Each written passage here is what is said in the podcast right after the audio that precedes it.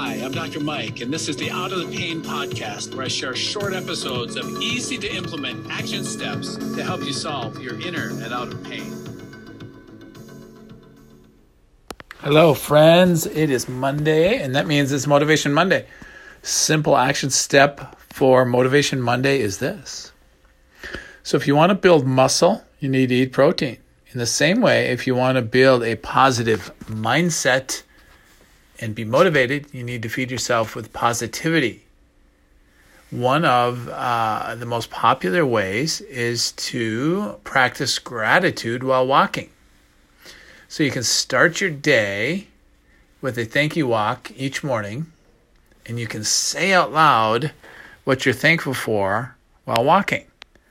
When you do this, it floods your brain and body with positive emotions that fuel you instead of the stress hormones that drain you.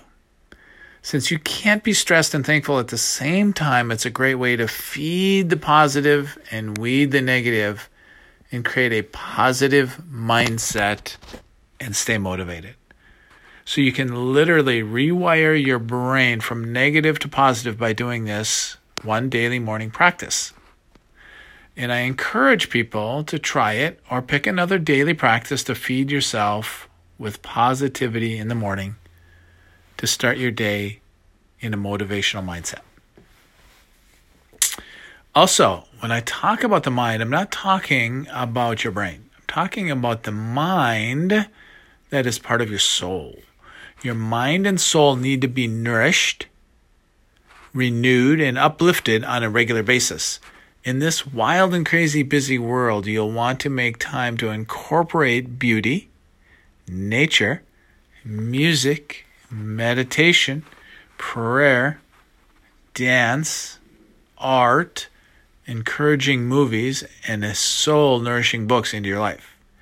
So, when you nourish and uplift your soul, you improve your mental health and energize your life, and it's so much easier to stay motivated.